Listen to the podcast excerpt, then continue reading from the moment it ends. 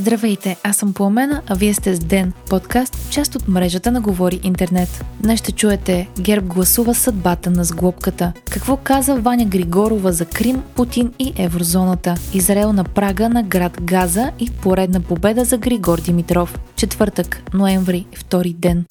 ГЕРБ ще вземат решение дали да продължава да подкрепят правителството на национално съвещание. Това обяви лидерът на партията. Бойко Борисов заяви Ще мине неделя, ние тогава ще решаваме. За мен сглобката в момента не съществува. Той допълни, че отношенията между двете формации повече не трябва да съществуват в този си вид, а да функционират чрез коалиционно споразумение, но не чрез коалиция. Според Борисов, продължаваме промяната Демократична България не съгласуват решение на Министерски съвет с ГЕРБ, а си говорят само с ДПС. Решението ще бъде взето от ГЕРБ на тридневно национално съвещание, което ще започне следващата сряда. Гостуване на кандидатът за кмет на София Ваня Григорова в сутрешният блок на нова телевизия Здравей България разпали обществена дискусия днес. Интервюто на Григорова с Виктор Николаев и Мирослава Иванова повдигна въпроса дали кметът на столицата трябва да е ангажиран и с дипломатически и геополитически позиции. Водещите зададоха три въпроса на Григорова. Крим руски ли е, Путин агресор ли е и трябва ли украинското знаме да се вее над столична община? Първоначално кандидатът за кмет на София не искаше да отговори, но в последствие даде своите отговори. Не знам Крим руски ли е, не или руски. Това, което виждаме е една война, която продължава вече две Путин години. агресор ли е или не и да продължим нататък? Може ли да не отговарям а, за Путин, в крайна Защо? сметка? Защото аз съм, ли? аз съм сте- кандидат за кмет на столицата. вече аз не съм геополитик. национален калибър. Украинското знаме няма Това да е стои на позиция. столична община, ако това е Няма да основен стои. въпрос. Не, Добре. защото на, на а, българските институции трябва да се вее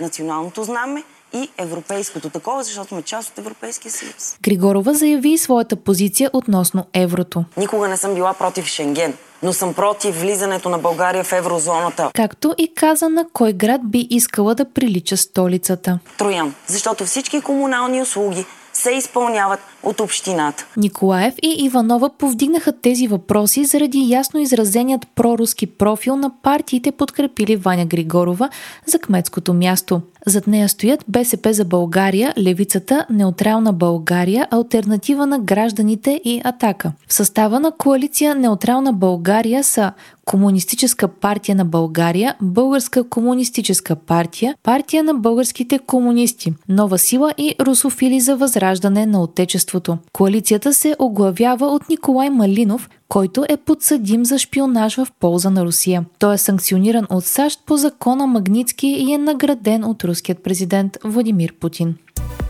Вчера вечерта хиляди българи получиха съобщение на мобилните си телефони с текст BG Alert Внимание опасност Тест Тест. Съобщението бе придружено с звуков сигнал за тревога и линк за повече информация, който обаче не работи. По-късно стана ясно, че съобщението, което изплаши много хора, е част от системата за ранно известяване при бедствия. Тя се внедрява в момента, а разработчикът и вчера е изпратил сигнала без да го координира с МВР и без връзка с конкретно събитие. Получили са го само абонатите на Viva.com в страната. Мобилният оператор коментира, че не е бил уведомен за теста.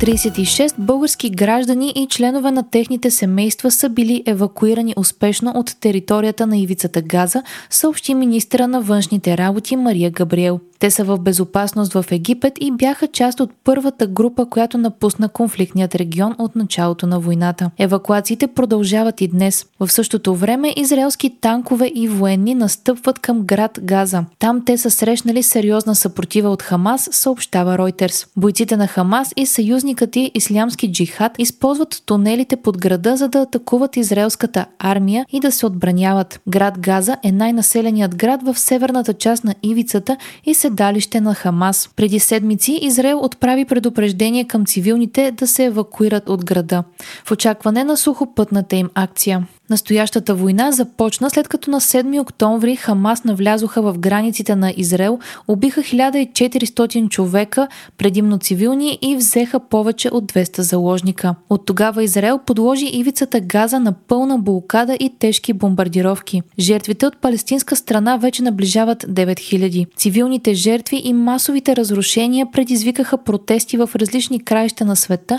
и призиви за прекратяване на огъня и допускане на хуманитарна помощ в ивицата Газа. Телавив обаче не показва, че има намерение да отстъпи. Премиерът на страната Бенямин Нетаняхо се заречи, че ще заличи Хамас от лицето на земята и според анализатори кариерата му зависи от това.